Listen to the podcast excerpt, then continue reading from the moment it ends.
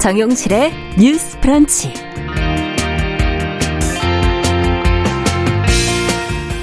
안녕하십니까 정용실입니다. 요즘의 국민 멘토의 시대라고 해도 과언이 아닐 정도죠. 특정 분야 전문가들이 방송을 통해서 인기를 얻고 있는데요. 뭐 요리하면 백정원 씨, 뭐 정신건강하면 오은영 씨, 뭐 반려동물 훈련은 강영욱 씨, 뭐 이렇게 떠오르는 이름들이 참 많죠.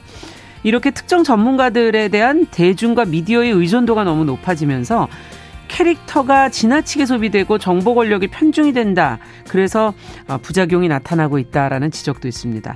자, 멘토의 시대에 우리가 한 번쯤 생각해 볼 문제들은 없는지 주간 똑똑똑에서 이야기 나눠보겠습니다. 네, 하루에도 수많은 영상 콘텐츠가 쏟아지고 있지만 시각장애인들 입장에서는 어, 그걸 못 느끼실 겁니다. 화면 해설이 제공되는 이 소수의 콘텐츠만 접할 수 있기 때문인데요. 아직은 비중이 적지만 이런 화면 해설을 통해서 다 함께 즐기는 방송을 만들어가는 화면 해설 작가들이 있습니다. 최근에 출간이 된 눈의 선하게라는 책을 통해서 이 직업과 또 장애인의 미디어 접근성에 대한 관심이 높아졌는데요. 저자 중에 한 분인 홍미정 작가 오늘 초대석에서 만나보겠습니다. 자, 12월 2일 금요일 정용실의 뉴스 브런치 문을 엽니다.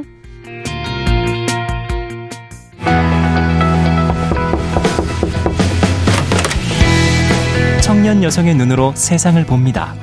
정용실의 뉴스 브런치 주간 똑똑똑.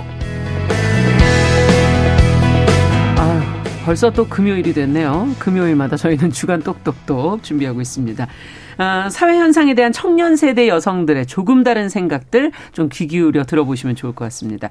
오늘도 두 분 모셨습니다. 계간홀로 이진송 편집장 어서 오세요. 안녕하세요. 네, 청소년 페미니스트 네트워크 위티의 최유경 활동가 어서 오세요. 안녕하세요.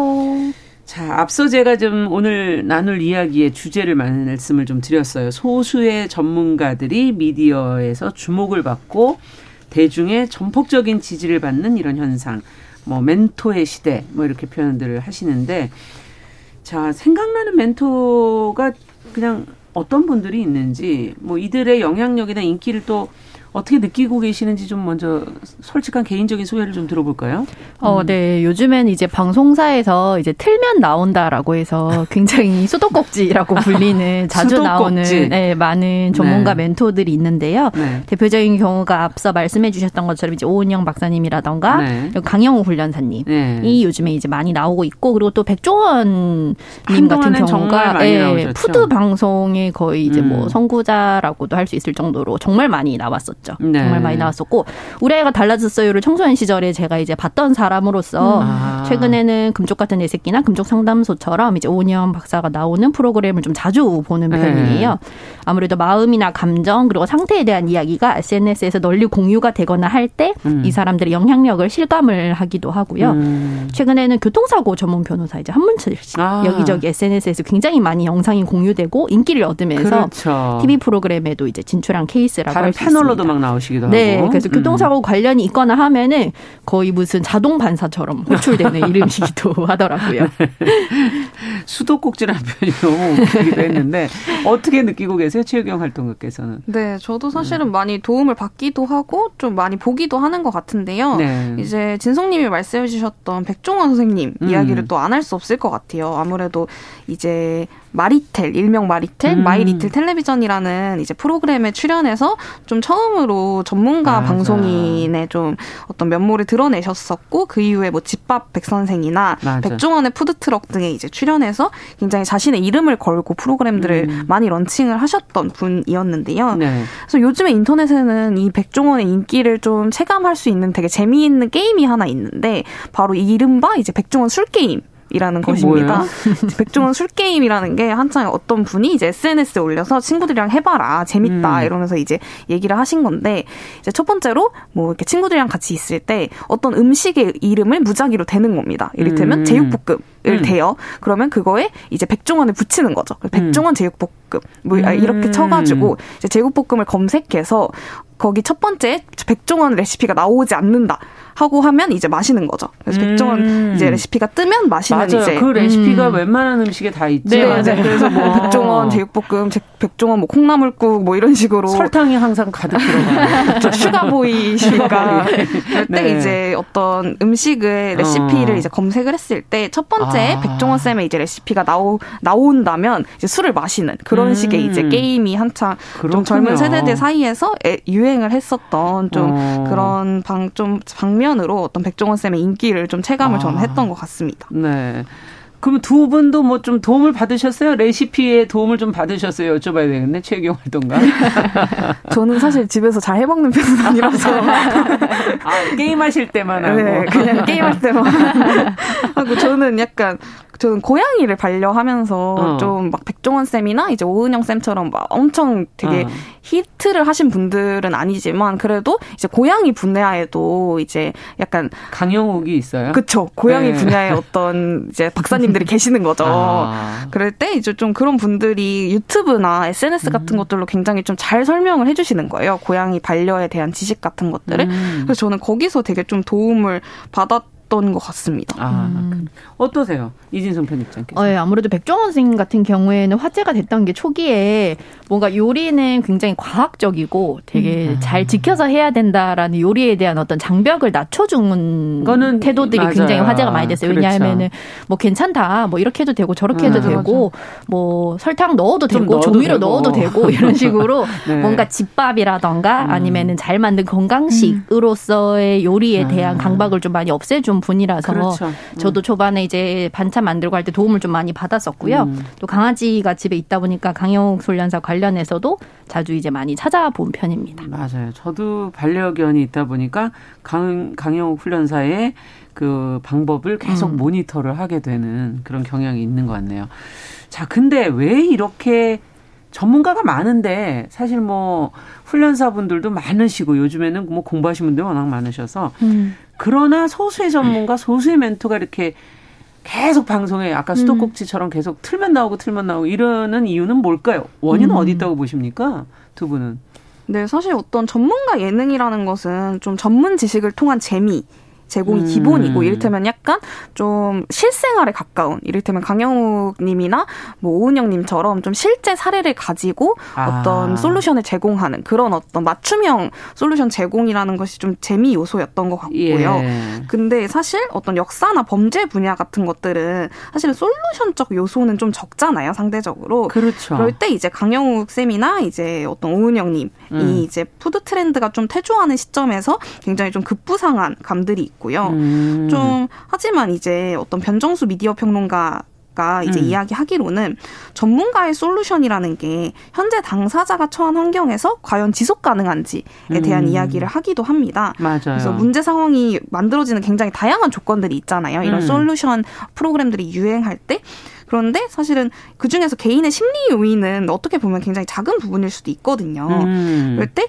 환경을 만든 사회 경제적 조건이 굉장히 복합적으로 작용한 결과이고 사실 이는 어떤 단순한 솔루션으로 해결되기는 조금 어려운 부분들이 그렇죠. 있기도 합니다. 네. 그럴 때 당장은 사실 문제가 해결되는 것처럼 보여도 이를테면 강영 훈련사가 어떤 강아지의 문제를 해결하는 것처럼 보여도 음. 뭐 사실은 이후에 반복될 가능성이 좀 높기도 하고요. 그렇죠. 그럴 때 사실 이런 식으로 어떤 음. 소수의 전문가, 멘토에 집중하는 어떤 현상들은 현상들에서는 이제 빠지기 쉬운 함정이 문제는 결국 개인이다라는 아. 식의 귀결. 이라는 것이 조금 문제적이라고 느끼고 있는데요. 어. 사실은 방송에서는 전문가가 내린 솔루션대로 했더니 해결됐는데 왜 나는 안 되나? 안 되냐? 어, 왜 나, 네. 나도 똑같이 했는데 네. 나는 왜 안 되냐? 혹은 가르쳐 주는 대로 안 했기 때문이다. 뭐 이런 식의 이야기를 아. 한다거나 그럴 때 백종원이나 강영욱 씨에 대한 이제 대중의 소비 방식이 이것이 굉장히 흡사하고 음. 사실은 백종원 씨가 자영업자에게 방법을 가르쳐 주는 어떤 솔루션 프로그램이 네, 유행을 있었죠. 했었는데 네. 이제 그대로 따르지 않아 영업이 안 됐다면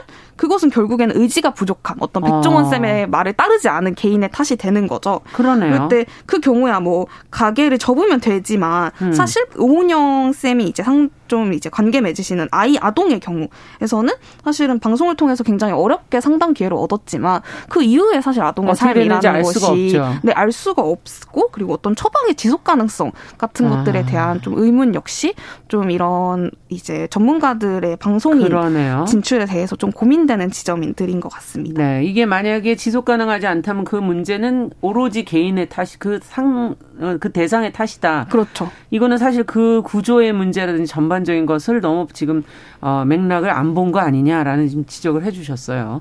어떻게 보세요? 어, 네. 일단은 소수의 전문가나 멘토에 집중되는 현상에 대해서 이제 오늘날의 미디어 환경이나 음. 그리고 대중들의 피로도와 관련지어서 생각해 볼 수 있다고 아. 보는데요. 음. 우선은 선택의 경우의 수와 정보가 너무 많은 시대입니다. 네. 어, 무엇이 참이고 거짓이며 왜곡되고 편집된 정보인지 음. 또 나에게 필요한 것은 무엇이고 이런 것들이 너무 많고요. 음. 각 분야의 전문가들도 어, 사실 이렇게까지 많은 사람들이 한꺼번에 이렇게 많은 전문가를 만날 수 있는 채널을 가진 경우 경우가 없었거든요. 그렇죠. 예전에는 텔레비전이 음. 그 유일한 역할을 수행을 했기 때문에 출연하면은 뭐 전문가가 됐죠. 네, 그래서 이제 저 어릴 때도 생각을 해보면 친구들하고 말싸움을 하다가도 아 내가 TV에서 봤어라고 하면 이제 모든 것이 끝나는 텔레비전이 이제 그런 어떤 강력한 음. 권위와 신뢰의 상징이었는데 요즘에는 굉장히 많은 전문가들이 아. 다 1인 채널을 가지고 있고 그렇죠. 인터넷에 조금만 검색을 하면 정말 많은 정보가 나오는데 음. 그 정보 안에서도 굉장히 상충되는 정보들이 있고 그럼요. 전문가들 사이에서도 의견이 분분한 경우가 있잖아요. 맞습니다. 네, 그러다 보니까 어, 굉장히 혼란스럽고 또 막막할 때가 있고요. 음. 이 중에서 양질의 정보를 고르고 나에게 맞는 것을 적용하는 게 사실은 품이 많이 드는 지적 활동이기도 합니다. 음. 네, 그런데 유명한 멘토 한 명이 있으면 이 사람의 권위에 기대서 많은 것들이 편해지는데요. 저는 이게 일종의 약간 지적 활동의 큐레이터 역할을 하는 게 아닌가라는 음. 생각을 해요. 지식의 큐레이터 역할을 큐레이터. 해서. 네. 네. 그래서 요즘에는 누가 그랬다. 이게 이제 그런 식의 진실과 권위의 보증수표가 되는 거죠. TV가 음. 했던 것처럼. 네. 편리하고 쉽기 때문에 그리고 이렇게 유명해지고 나면 이 사람들을 아는 사람들끼리 대화를 할 때 대화를 음. 하는 게 굉장히 편해지거든요. 누구 누가 그랬다? 강형욱이 그러던데, 음. 오은영이 그러던데 라고 말을 하면 그거에 대해서 이 사람이 누구인지 그리고 이 음. 주장이 얼마나 설득력 있는지를 내가 증명할 필요가 없는 거예요. 네. 그래서 이런 어떤 편리함과 편안함 때문에 유명 소수의 멘토들에게 좀 관심이 집중되는 게 아닌가라는 생각을 합니다. 그렇군요. 지금 어, 정말 상충되는 내용 속에서 과연 무엇이 진실일까 하는 생각도 들고 그걸 음. 나에게 어떻게 적용할 수 있는가 하는 고민은 선택과 그 적용은 본인에게도 또 어느 정도의 역할이 있는 음. 것인데 근데 어, 이렇게 한 명이 너무 많은 방송에 나오다 보면 어, 저도 이제 이런 상담을 부부 상담 프로그램을 진행해 본 적이 있어서 음. 한, 한 일주일 내내 시간이 걸리거든요. 음. 그들을 상담하고 그 결과를 보고 또 음. 영상을 찍어서 사실은 왜냐하면 집안에서 말로 하는 거랑 달리 사실 실제 모습을 보지 않으면은 좀 자신을 합리화하는 경우들이 많아서 음. 그거를 뭐 영상으로 찍어서 그걸 보고 이러는데 시간이 일주일도 모자라요. 근데 음. 지금 아까 수도꼭지처럼 여기 나오고 저기 나오다 하면 정말 이 문제를 제대로 심도 있게 다루고 있을까? 혹시 그 안에서 문제가 생기지는 않을까 하는 음. 그런 의구심이 들 때가 있거든요. 음. 이거는 어떻게 보십니까? 네, 사실 좀 전문가들의 어떤 전문가들이 많이 이제 방송으로 진출하면서 음. 사실 이들의 윤리성 문제에 대해서 우리 사회가 좀 게으르지 않은가라는 좀 고민들이 드는데요. 음. 최근에 이제 오은영 박사님의 얘기를 지금 앞서서 계속했는데 사실 오은영 박사의 상담이 굉장히 큰 인기를 끌면서 음. 또 긍정적으로 어떤 정신과나 상담에 대한 허들이 허들이 좀 상대적으로 나아짜진 것도 음. 사실이기도 합니다. 네. 그런데 이제 유현재 이제 서강대 교수는 의사나 상담가 등 전문가들이 이제 미디어에 노출될 때 스스로 음. 선을 지키려는 노력 이 필요해 보인다라고 아. 말하기도 해요. 그래서 네. 유 교수는 이제 일반적 인플루언서들과 다르게 의사나 상담 전문가는 이제 환자의 비밀보호 등 이제 비밀보호 원칙이든 이제 직업 그렇죠. 윤리를 지킬 책임이 있잖아요. 예. 그럴 때 막 예능의 상담 전문가들이 이제 나와서 자기 환자와의 에피소드를 얘기하는 등 아. 사실은 이런 것들이 원래 의사 윤리가 지켜져야 되는 부분이죠. 그렇죠. 의사 윤리가 네. 굉장히 좀 파괴되는 부분들이 있는 거고 그럴 때 정신과 의사가 모든 영역에서 정답을 내려주는 사람처럼 간주되고는 하는데 음. 이것이 위험하다. 전문가들이 스스로 선을 지키려는 노력을 해야 한다라고 음. 이야기하기도 합니다. 왜냐하면 과거에는 사실 한 정신과 전문의가 방송에서 한 연예인에 대해 진료하지 않고 이제 진단명을 진단 했다가 어떤 이제 대한 신경정신의학 회에서 제명당한 사례 역시 존재하거든요. 그거는 기본을 안 지킨 거군요. 그렇죠. 어떤 네. 진료하지 않고 진단명을 단언한 거죠. 그럴 때 사실은 더불어서는 더 금쪽 같은 내 새끼 89화에서는 네. 어떤 남성 아동이 화장을 하거나 치마를 입고 걸그룹 춤을 추는 장면이 나오는데 네. 이 오은영 박사가 이 남성 아동에게 성 역할 관념에 문제가 있음을 조언한 장면이 좀 아. 이제 문제가 되기도 했어요. 예. 그래서 아동 문제에 관해서는 사실 거의 신화로 여겨지는 인물임에도 불구하고 불구하고 사실 그의 처방이나 문제 해결 방식에 사실 정상성이 내포되지 않았다라고는 음. 단언할 수 없는 문제잖아요. 그러네요. 그럴 때 누군가를 너무 신봉하거나 믿게 될 때 당연히 위험하거나 놓치는 부분들이 생기지 않나라는 생각들이 음. 듭니다. 이 부분은 어떻게 보세요, 이진성 어, 네, 사실 아까 앞서 말했던 틀면 나온다, 수도꼭지다라는 말은 어느 정도는 또 자조적인 감정을 담고 그러네요. 있는 표현이라고도 할 수 있는데요.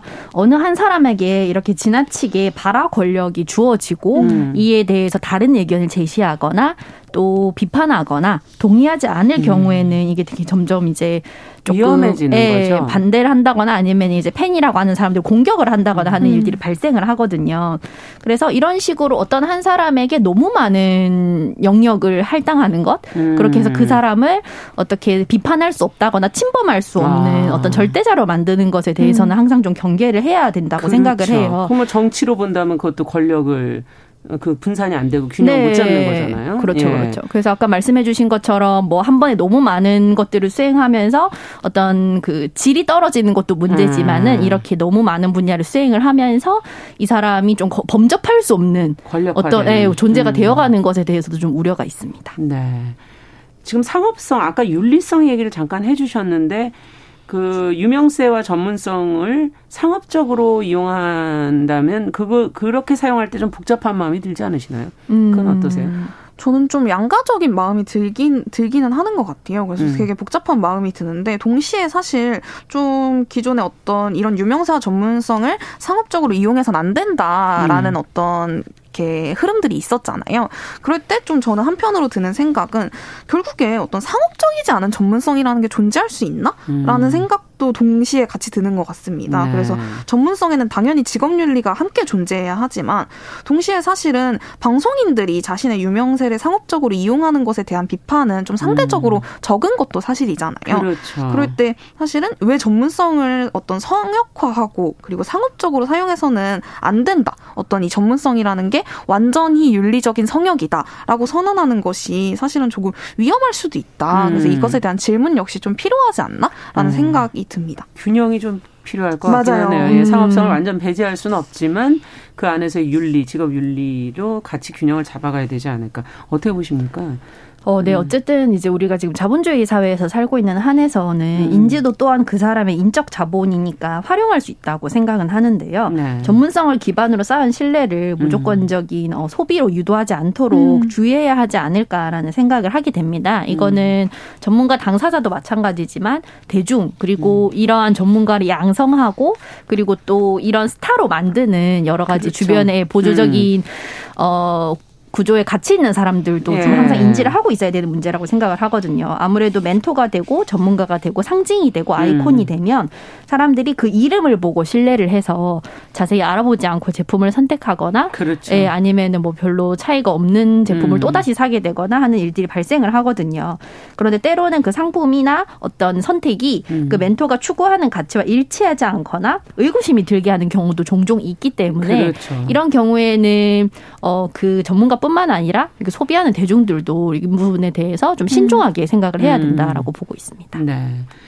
자, 지금 이제 문제점을 먼저 저희가 좀 얘기를 해봤는데 좋은 부분도 있지 않을까요? 음. 뭐 좋은 영향도 있지 않을까 생각이 드는데. 그렇죠. 당연히 음. 이제 좋은 영향들 역시 있고 그것이 사실은 인기를 좀 끄는 요소이기도 음. 한것 같아요. 그래서 하지영 건국대 의학전문대학원 교수는 최근 몇 년 사이에 정신과 개업이 폭발적으로 늘었다라고 아. 이야기합니다. 네. 그럴 때 이 어떤 이 어떤 상황에 대해서는 사실은 방송 등의 영역에서 활동하는 이제 정신건강 전문의들의 역할이 컸다라고 생각한다. 음. 그래서 특히 사실 오은영 박사의 경우에는 방송을 통해서 체벌에 반대하고 음. 부모의 역할을 강조하는 등 일관된 메시지를 나, 좀 내왔거든요. 네. 그래서 이에 관해서 김선영 칼럼니스트는 노키즈존이 실제하고 아동 인권에 대한 인식이 낮은 나라에서 음. 어른이 아이 눈높이에서 접근해야 한다라는 메시지를 줬다. 음. 아동에 대한 시각을 좀 바꿨던 바꿔줬다. 점에서 높이 평가하고 싶다라고 말했습니다. 그래서 네. 이런 점들이 분명히 유의미하게 음. 작용하고 있지 않나라는 생각이 시대 듭니다. 변화를 어느 정도 담고 있다. 그렇죠. 네.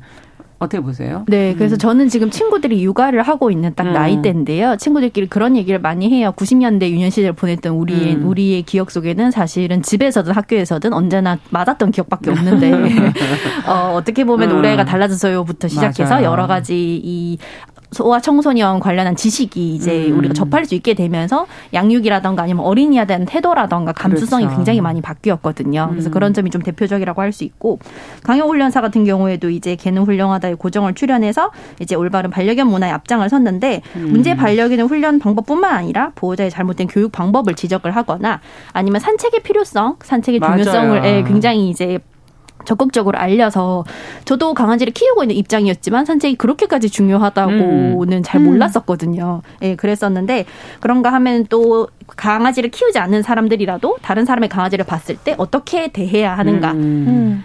음. 인간이 아니라고 해서 내 마음대로 그렇죠. 내 마음이 끌리는 대로 다가가서 소리를 지르거나 만져서는 안 된다. 음. 이런 어떤 예의 같은 것들을 가르치기도 했고 이런 반려견 문화와 이제 맞물려서 어, 반려동물 사회와 관련한 개농장이나 동물 음. 학대, 이제 개물림 사고, 동물 보호법 등 이런 크고 작은 문제를 예, 사회적으로 음. 좀 이슈로 만드는데 좀 많은 역할을 하, 했다고 볼 수 있습니다. 네.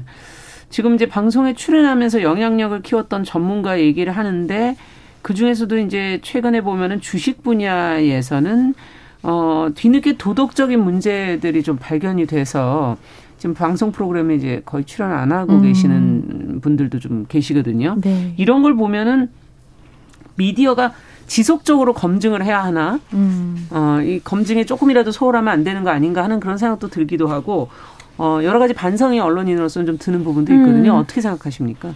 네, 사실은 음. 높이 올라갈수록 더 음. 많이 떨어지는 거잖아요. 그럴 그렇죠. 때 어쨌든 이들의 스타성이라 스타성이나 이들이 스타가 되는 과정이 음. 좀 이들에게 유의미하고 또 사회에 유의미한 변화들을 만들기도 하지만 동시에 사실 이들이 제대로 검증되지 않았을 때 혹은 어떤 사고가 발생했을 때 음. 사실 그만큼 대중들의 어떤 실망 역시 커지는 것이 그렇죠. 좀 현실인 것 같습니다. 음. 그래서 프랑스 사회학자 에밀 디르켐은 사회를 지탱하는 윤리로 주목한 것이 직업 윤리인데요. 음. 앞서서 말 씀드렸던 네. 그리고 엄기호 사회학자 같은 경우에는 한국 사회 직업 윤리 담론이 굉장히 발달하지 않, 아 있고 네. 오히려 도덕적 진공 상태에 가깝다.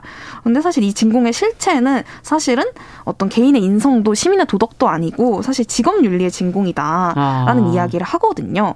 그럴 때 어떤 방송인이기에 앞서 음. 누군가에게 분명한 영향을 미치는 전문가로서 음. 사실은 전문가의 소명이나 역할에 대한 고민 역시 사회 전반적으로 필요하 필요하다라고 느끼는 것 같아요. 네. 앞서서 진송님이 말씀해 주셨던 것처럼 좀 누군가에게 굉장히 어떤 아 그 사람이 말해서 그 사람이 음, 말했어. 그렇죠. 그 사람이 말이니까 음. 맞아라고 할 때 그런 좀 중요성을 좀 가지고 있어야 하지 않을까라는 생각이 듭니다. 네.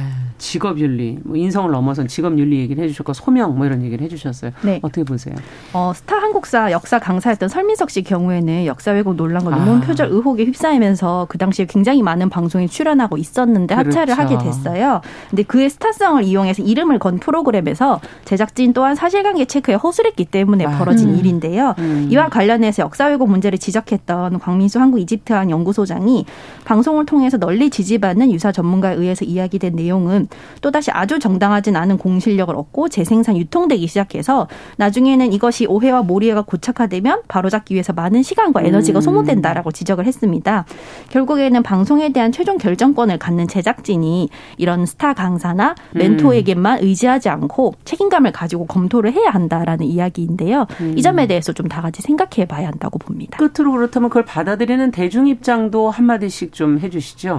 네, 사실은 좀 긍정적 영향, 부정적 영향이 다 있을 때 음. 그런 것들을 어떤 골라서 선택하는 대중의 좀 역할도 있을 것 같습니다. 음. 신봉하지 않고 이런 것들이 좀 잘 골라서 받아들여져야 되지 않을까? 음. 그래야지 긍정적 효과로서 이제 자리매김하지 않을까라는 생각이 듭니다. 네. 참고는 하되 이제 숭배나 추앙은 하지 말고 그 사람들도 음. 사람이고 그렇죠. 지식이라는 거는 역사가 바뀌고 시간이 바뀌면 또, 또 정설이었던 게 바뀌기도 하거든요. 맞아요. 네, 이런 가변성 정도를 열어두는 게 중요하지 않나라고 생각합니다. 네. 두 분 말씀 잘 들었습니다. 주간 똑똑똑 멘토의 시대 생각해 볼 문제들을 저희가 같이 한번 이야기 나눠봤습니다. 청소년 페미니스트 네트워크의 최유경 활동가 계간 홀로 이진송 편집장 두 분과 함께했습니다. 말씀 잘 들었습니다. 감사합니다. 감사합니다. 감사합니다. 자, 정윤실의 뉴스 브런치 1부 마치고 저는 잠시 후에 돌아오겠습니다.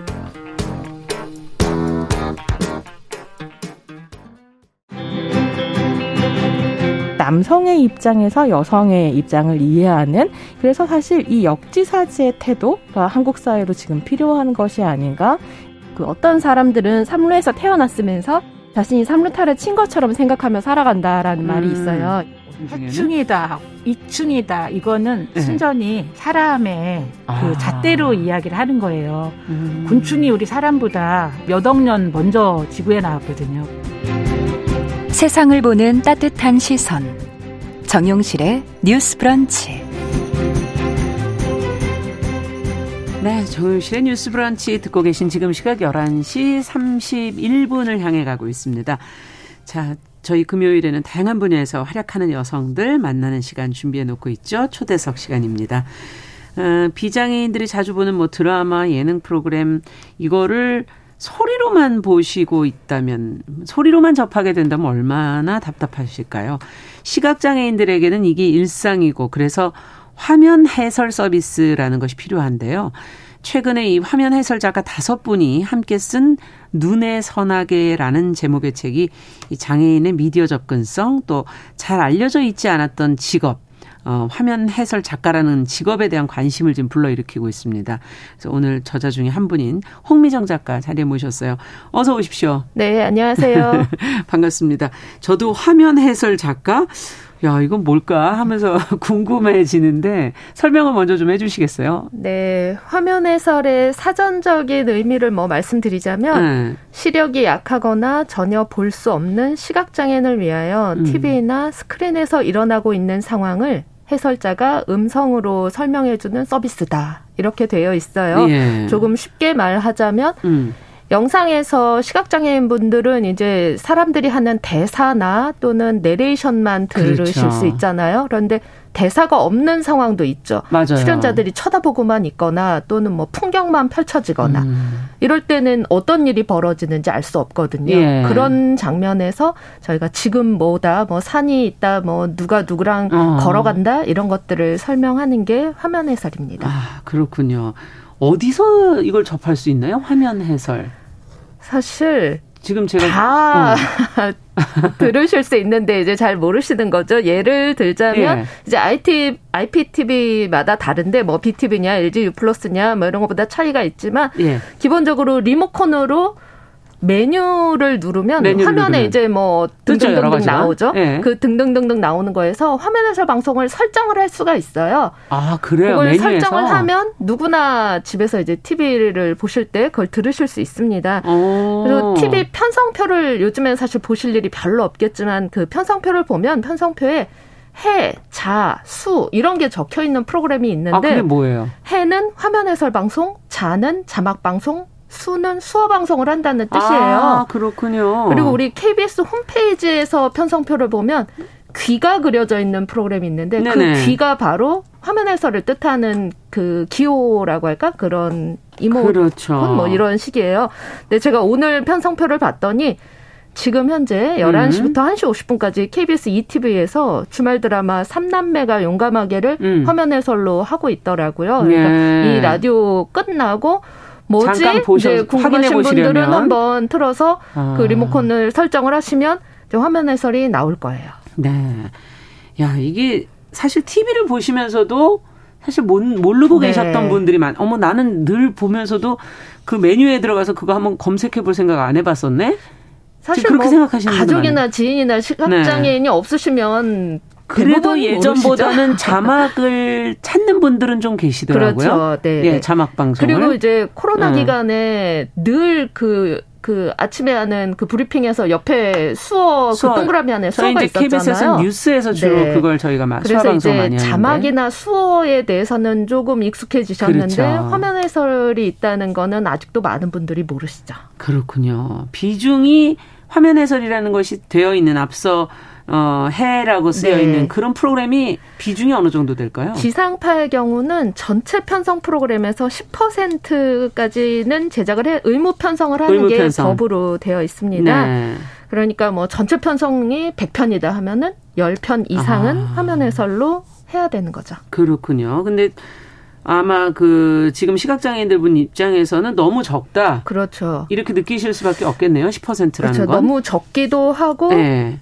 뭐 또 하나는 나는 뭐 1박 2일이나 뭐 사장님은 당당하게 음. 이걸 보고 싶은데 그런 프로그램은 화면 해설을 안 한다. 아. 이럴 수 있거든요. 그 원하는 것을. 그렇죠. 내가 음. 원하는 걸 하지 않을 수 있고 또 화면 해설은 주로 재방송에 나가요. 본 방송은 일단 나가고 그렇죠. 낮 시간에 재방송 아. 혹은 주말 재방송. 아. 그러니까 나는 본 방송에 나도 그걸 보고 싶은데 본 방송에서 화면 해설을 안 하면 주말까지 기다려야 되는 거죠. 그렇군요. 그러니까 이게 보통 방송을 일단 할 때까지 준비 시간이 부족하니까는 네, 내고 네. 그다음에 해설이나 자막을 달아서 그렇죠. 재방이나 네. 낮에 하는 그런 방, 주말 방송 뭐 이런 걸 만드는 많은 분들이 거군요. 아시겠지만 우리나라 드라마 제작 여건이 막 거의 뭐 초치기 분치기 뭐 그렇죠. 쪽대본 막 이렇다고 뭐 하잖아요. 그러니까 예.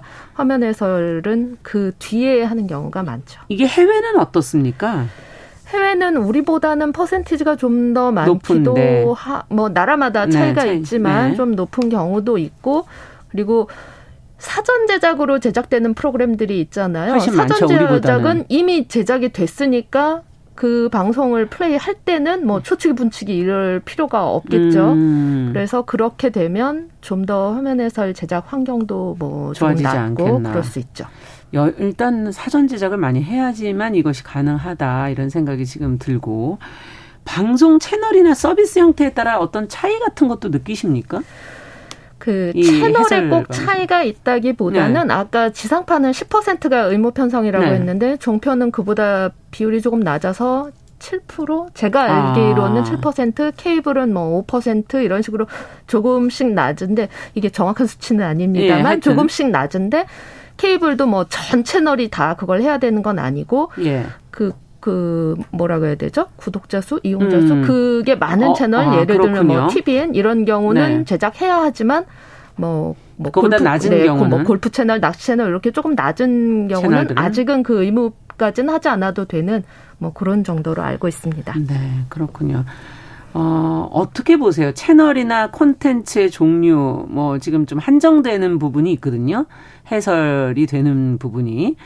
화면 해설이. 그러면 어떤 쪽으로 좀 확장을 해야지 지금 이 시각장애인들의 소구를 조금 더 맞출 수 있을까? 어, 아까도 말씀드렸지만 사실은 음. 시각장애인 분들이 가장 원하는 것 중에 하나는 본방송에 해설이 됐으면 좋겠다예요. 아, 본방송. 네. 그 한창 핫한 드라마의 경우에 이 드라마가 뭐 수목 드라마다 그런데 나는 수요일 목요일에 이걸 들을 수 없을 경우에 다음 날 아. 이제 뭐 친구나 누구 모여서 얘기를 하겠죠? 그러면 아. 야 나한테 얘기하지 마. 나 나나 토요일까지 아직 그거 몰라. 어. 얘기하지 마. 이런다고 그렇죠. 하더라고요. 그래서 음. 본 방송에 편성되는 비율이 좀 더 많아지면 좋겠다 싶어요. 음, 그렇군요. 그러면 화면 해설을 하실 때는 즉흥적으로 그 자리에서 그 화면을 보시고 하시는 겁니까? 어떤 과정을 거쳐서 하게 되는 건가요? 그 저희 작가들에게 영상과 원 대본이 이제 제공이 됩니다. 원 그러니까 대본. 화면 해설이 없는 영상과 대본이 네. 영상을 일단 한번 보면서 아 여기엔 쓸 게 많구나 여기 뭐 대사가 많으니까 조금 아. 넘어가도 되겠구나 이런 거 일단 감을 잡고 이제 쓰기 시작하는데 네. 사실 저희가 일을 하는 시간도 굉장히 짧아요. 이를테면 뭐 월요일에 본 방송이 나갔는데 화면 해설을 화요일에 제작하는 경우도 음. 있거든요. 그러면 이제 제 저의 뭐 하루 안에 얼른 써야 되기 때문에 하루도 사실은 하루의 시간도 주어지지 않는 경우가 많은데 음. 제가 담당하고 있는 어떤 프로그램의 경우는 월요일 저녁에 영상과 대본이 와요. 그런데 네. 화요일 오전 9시가 제작이거든요. 음. 그럼 뭐 빼도 박도 못하게 그냥 밤 새는 거죠. 그렇겠네요. 근데 이제 밤을 새도 꼬박 앉아서 써도 다 쓸 수 없는 그런 상황이면 뭐 한번 찬찬히 보고 생각도 하고 뭐 이럴 시간 없고 그냥 막 무작정 해야 쓰는 되는. 거죠. 음, 그렇군요. 시간이 일단 절대적으로 좀 부족하다 네. 이런 말씀이신 것 같고 어 원고는 정말 신경 쓸 게 많겠네요. 어떤 것들을 주로 이제 그 안에 담으시려고 하십니까? 저희 뭐 책 제목이 눈에 선하게라는 책을 네. 쓰기도 했는데 그것처럼 정말 눈에 선하게 안 봐도 본 것처럼 이제 이해하실 수 있게 예.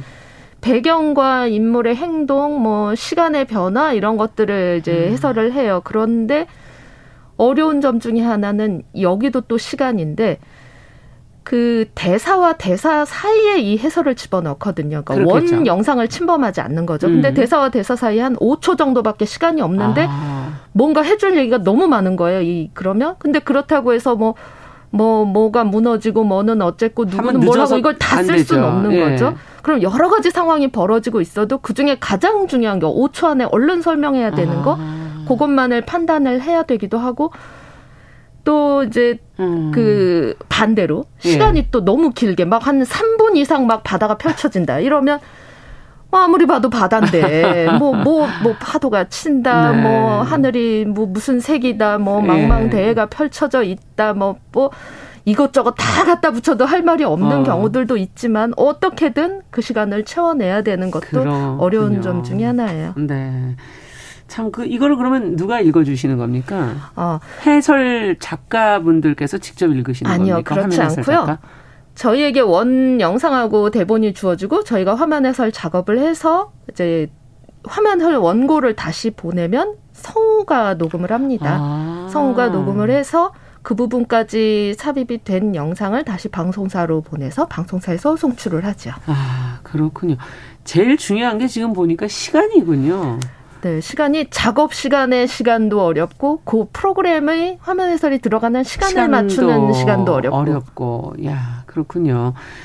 자 10년간 뭐 그동안 많은 작업을 해 오셨다고 들었는데 선호하시는 분야나 자신 있는 분야가 있으세요? 뭐 프로그램 너무 다양하니까. 어우, 자신 있게 대답할 수 있는데 없습니다. 이건 무슨 말씀이세요? 모든 장르가 다 어. 렵고요 선호하는 음. 장르는 없지만 저는 선호하지 않는 장르는 있습니다. 아, 선호하지 않는 장르는 네. 뭔가요? 이를테면 막 17대 1로 싸우는 막 패싸움 장면 이런 건 음. 너무 쓰기 어려워요. 제가 바로 엊그제 작업한 작품 중에 영화 간첩이라고 2013년도 영화에서 네. 오래된 영화라 잘 모르실 수 있는데 네. 뭐 김명민, 유해진 주연 영화예요. 그런데 이게 그 말 그대로 난파 간첩과 국정원 음. 요원들이 나오는 영화인데 여기서 그 간첩들하고 국정원 요원이 싸우는 장면이 있는데 음. 한 2, 30명이 싸우는데 양쪽이 다 검은 양복을 입고 있어요. 아. 도대체 누가 누구를 때리고 있는 건지 어느 쪽이 이기고 있는 줄 모르겠는 거예요. 아, 본인도 그리고 모르시겠 이 패싸움이 네. 주인공들만 싸우는 게 아니고 이제 그 영화 속에서 일종의 뭐 엑스트라시겠죠? 아. 얼굴을 봐도 모르겠는 거죠. 저 어. 사람이 간첩인지 국정원인지. 그렇죠. 그렇지만 나도 모르겠다. 누군가 싸운다. 이렇게 쓸 수는 없으니까. 맞아요. 그 한 뭐한 1분 정도 싸우는 장면을 정말 보고 또 보고 또 보고 해서 아, 이 사람이 아까는 국정원에서 서 있었던 것 같은데 그러면 예. 이제 국정원인 거고 막 장면 캡처해서 이 사람이 찾아보고. 아까 간첩들 속에 있었던가 뭐 아, 그런 간첩이지 막 이렇게 돼서 음. 그렇게 막 패싸움 전쟁 엄청 많이 나오고 네 이런 영화 제가 아. 올, 그리고 올 여름에 그 한산 용의 출연을 썼는데 이것도 또 전쟁 이런 영화에서 지금 조선 음. 수군이 음. 이기고 있는지 왜군이 이기고 있는지 이거 알려줘야 음. 되는데 그냥 막 포만 날아다니면 이게 지금 어느 쪽에서 쏜 건지 모르겠단 그렇죠. 말이에요. 구분이 좀 어렵죠. 그래도 가능한 한 정확하게 써야 하죠. 아. 그래서 그런 영화들 사실 전좀 어, 가능하면 안 하려고 하기도 하고 저 무서운 영화 싫어해서 무서운 어. 영화도 좀 피하고 그렇습니다. 지금 들어보니까 전쟁 영화가 힘들군요. 네 맞아요. 네. 인원도 많이 나오고 네. 지금 전쟁 상황이 어떻게 되는 건지. 저 예전에 남한산성 그렇죠. 쓸 때도 거의 막 한 3일 밤을 샜어요. 아, 그렇군요. 참, 어, 요즘에 근데 또 어떤 트렌드도 또 따라가셔야 되고. 네. 유행어들도 네, 네, 네. 많이 방송에 그렇죠. 사실 되기도 하기 때문에 그것도 또 아셔야 될것 같고. 어떤 분야는 또 전문 분야가 있다 네. 보니까 전문 지식도 좀 맞아요. 그런 용어들도 네, 좀 네, 네. 저희 뭐 시사 같은 경우는 특히 더 그렇지 않습니까? 네. 예. 그 의학 프로그램, 의학 다큐 음. 이런 거에서 왜 수술 장면 나오거든요. 그렇죠. 그럼 저 도구가 뭔지 나 저도 몰라요. 그렇지만 뭐로 무엇을 한다를 이거 얘기해 줘야 되는데. 그럼 난데없이 이제 막 의학 사전 뒤지고 무슨 다른 의학 어떤 정보를 뒤지고 이래야 되고요. 그 예능 프로그램에서는 요즘에 자막이 굉장히 많잖아요. 근데 그 음. 그 자막 때문에 웃기는 경우가 많으니까 자막도 사실 설명을 많이 해줘야 돼요. 그런데 아. 뭐 이를테면 뭐 문세윤이 뭐 시무룩 할 때 자막에 문무룩 뭐 이런 아, 거 많이 나오잖아요. 네. 근데 그렇다고 해서 저희가 화면 해설에 자막 문무룩 이렇게 써놓으면 시각장애인들은 갑자기 무슨 말인지 모른단 말이에요. 예. 그러면 그걸 풀어서 문세윤이 시무룩 뭐 이렇게 아, 써줘야 되는 경우도 그래야 있고. 이해가 그렇죠. 쉽겠네요. 그리고 또 뭐 뭐 누구가 어쩔 TV 뭐 이런 거 요즘에 아. 많이 쓰잖아요. 그런 거 나왔는데 그것도 또 그대로 뭐 어쩔 TV 그러면 모르잖아요. 듣는 사람은 왜 갑자기 어쩔 TV인데 그렇다고 해서 거기에 네. 요즘 MZ 세대들이 쓰는 뭐 재미있는 순간에 어쩔 거야와 TV를 음, 뭐 합성은 음. 어쩌고 이렇게 길게 쓸 수는 없는 거죠. 그걸 좀 어, 떻게 보면 의역을 해가지고 네. 이제 이해할 수 있게끔 만들어줘야 되는 특히 거거든요. 예능 같은 아. 경우는 같은 타이밍에 시각장애인과 비장애인이 웃을 수 있게 저희가 써줘야 되는데 그걸 아. 줄줄이 설명하다가 시, 비장애인은 이미 다 웃었는데 시각장애인은 뭐한 1분 뒤에 웃는다. 이러면 망하는 거죠. 그러네요. 참 어렵네요. 네. 저희가 쓴 그 책 한 권이 사실 다 어렵다는 얘기예요. 이래서 어렵고 저래서 어렵다. 눈에 선하게 하기가 참 쉬운 게 아니다. 네. 그 얘기인데 어, 일하시면서 대신에 또 보람도 느끼시지 않을까. 저희 아. 방 저희가 하는 일은 어떻게 음. 보면 수요자가 굉장히 명확한 일을 하고 있는 거죠. 그렇죠. 시각장애인을 위한 것이다. 그러니까 음. 시각장애인 분들이 이 화면 해설 방송을 듣고 뭐 재미있었다, 이해가 잘 됐다. 그렇게 그 상황이 그거인지 몰랐는데 이걸 듣고 알았다. 뭐 음. 뭐 이런 말씀을 해주시면 이제 보람을 느끼죠. 그런 피드백을 공식적으로 받으실 때가 있나요? 저희가 그 시각장애인 모니터 요원이 있어요. 아. 이분들이 이제 그 정기적으로 모니터를 해주시는데 모든 프로그램을 다 할 수는 없고 음. 이제 몇몇 그 그것도 또 이제 정기적으로 정해서 하는 그 규정이 음. 있는데 그 이제 모니터에 그런 코멘트를 해주십니다. 주실 때가 네. 있군요. 그걸 받아서 보실 때 네. 이제 보람을 느끼시는데 신문 인터뷰를 저희가 보다 보니까 처음에는 돈을 벌 목적으로 뛰어들었다라고 쓰여 있더라고요. 수입이 어떻습니까?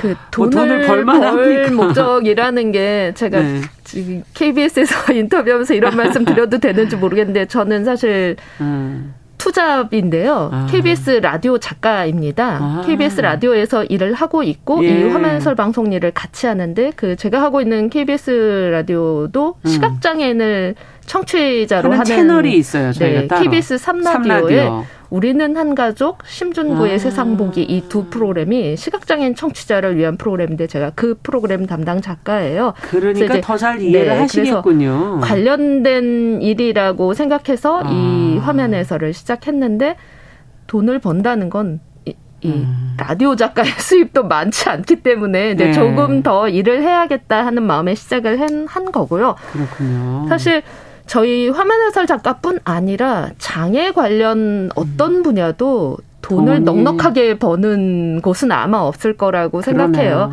이 화면 해설도 음. 저희 이 작가들이 시간 투여하는 거에 예, 대비해서는 뭐 좀 아쉽다 네, 그런 수준입니다. 맞아요.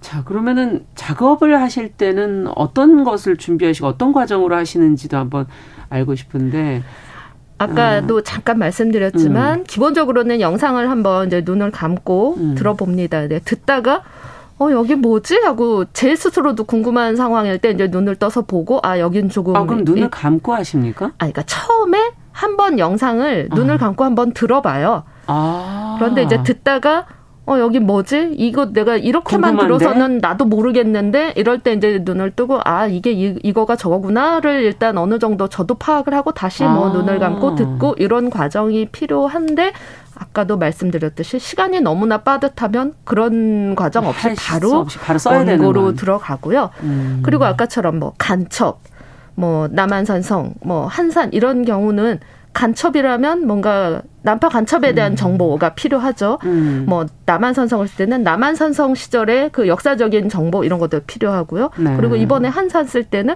뭐 거북선의 구조라든지 그리고 그 영화 속에 뭐 견내량이라는 곳이 나오는데 견내량의 물길이 어쨌는지 뭐그 아. 시절에 포나 총, 뭐 활 이런 것들은 뭐 어떤 거였는지 갑옷은 뭔지 그때 장군들은 뭐 어떤 처소에서 살았는지 이런 것들도 사실은 저희가 조사를 해야 돼요. 조사를 하셔야 되겠군요. 음. 그리고는 아주 세세하게는 저희한테 주어지는 그 원 대본이 뭐 엑셀 파일, 뭐 MS 워드 파일 이런 걸로 오는데 저희는 HWP 파일로 작업을 하기 때문에 그 뭐 원고를 변환하는 이런 것도 사실은 아주 뭐 소소하다면 소소하지만 그것도 시간이 제법 걸립니다. 너무나 아. 빠듯하게 작업을 하다 보니. 그렇군요. 네. 근데 이제 시각장애인 분들은 또 유난히 어떻게 보면 청각이 좀 발달해 있으셔서 눈을 감았을 때 우리가 눈을 감고 화면을 본 적이 없어서 그때 들리는 것, 더 잘 느껴지는 것, 오히려 그때 생각이 드는 부분들은 어떤 게 있을까 이런 것도 한번 궁금하거든요. 바로 어제 제가 시각장애인 음. 분들과 또 저희 책 때문에 이제 이야기를 나누게 됐는데요. 예. 이런 장면일 때 어떤 생각이 드세요라고 제가 짧은 어 소리 그 영상을 이제 음원 파일로 예. 들려드렸어요. 근데 그 음원에는 구두발 소리가 따각따각 이렇게 조용히 걷는 아. 소리와 배경 음악이 이렇게 잔잔한 음악이 깔리고 있었는데 네. 이제 시각장애인 두 분이 어 글쎄요 이게 음악회인가 음악회라고 하기엔 또 음악이 너무 조용한데 아. 카페에서 음악이 들리는 건가요? 뭐 이렇게 얘기를 하셨어요. 그런데 네. 사실 그 장면은 미술관에서 이 관람을 하는 장면이었어요. 그래서 이렇게 천천히 아. 걸으면서 작품을 보는 거였기 때문에 구두발 소리가 조용히 따각따각 나고 음악이 배경음악으로 네. 나왔던 거군요. 그 상상하기 참 어렵군요. 사실 전혀 뭐 딴 걸 떠올릴 수도 있죠. 그러네요. 예. 자, 지금 이제 그러면 이 화면 해설 작가라는 건 어떤 분들이 하시면 좀 더 좋을까요? 이것도 이제 앞으로 좀 더 활성화돼야 될 것 같은데. 어떻게 보면 화면 해설 작가니까 네. 글을 잘 쓰는 사람이 하면 좋겠다라고 생각하실 수도 있는데 음. 뭐 물론 글 잘 쓰시는 분이 기본, 해주시면 네, 뭐 좋은데 제 개인적으로는 끈기가 있고 인내심이 있는 분들 그리고 꼼꼼한 분들이 아. 하시면 좋을 것 같다는 생각이 들어요. 그러네요. 정말 같은 장면을 수십 번 돌려볼 때도 있고 음. 누가 무엇을 한다인지 누구 뭐그 이를테면 미정이 무엇을 한다. 미정이는 무엇을 한다. 이거 음. 의미가 다르잖아요. 그렇죠. 그 장면에서 정말 조사 하나를 어떻게 쓰느냐에 따라 이 맥락이 달라질 수 있거든요. 그러니까 그런 것 꼼꼼하게 그렇죠. 그거를 꼼꼼하게 하는 분들이 좋은데 이렇게 말씀드리지만 저는 사실 좀 꼼꼼한 사람이 아니라서 어. 저는 좀 헐렁헐렁 쓰기도 하는데요. 음. 예, 꼼꼼하신 분들이 하면 좋다고 생각합니다. 네, 지금 또 월드컵 기간이어서 너무너무 궁금하실 거 아니세요? 예, 월드컵, 올림픽 뭐 이런 것도 화면 해설이 있는 건가요? 그런데 스포츠 중계는 예. 기본적으로 캐스터하고 해설자가 있잖아요. 그래서 아. 그렇게 어렵지는 않아요. 시각장애인 분들이 들으실 아. 때. 그런데 요즘에는 이런 난점이 있습니다. 음. 예전에는 스포츠 중계를 라디오에서도 중계를 많이 했어요. 맞아요. 그런데 요즘은 라디오 중계가 거의 없고 다 TV로 가면서 아. TV 중계를 할 때, 아, 이걸 이렇게, 뭐, 저걸 저렇게 하면 안 되죠. 아, 그냥 대명사로 네. 얘기해 버리는 저게 거? 저렇게 됐네요. 이렇게 하시면은 이제 시각장애인 분들은 저걸 저렇게가 뭐가 어떻게 됐다는 건지 이제 알 수 없는 거죠. 그러네요. 그리고 야구 경기 같은 경우에 공수교대 시간에 가끔씩 이제 관중석을 보여줄 때가 있거든요. 음. 관중석을 보여주면서 뭐 캐스터하고 해설자가 뭐 저 응원 문구는 재밌네요. 이렇게 하면 이제 저 응원 문구가 뭔지 궁금한 거죠.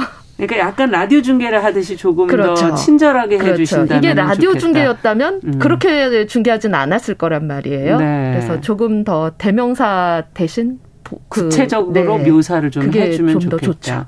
사실 저희도 라디오 중계를 할 때랑 TV 중계를 할 때는 아마 그 중계하는 우리 아나운서들도 마음이 전혀 다르거든요. 그러실 네. 거예요 같아요. 네. 그걸 좀 더 친절하게 하는 네. 노력이 필요하겠다.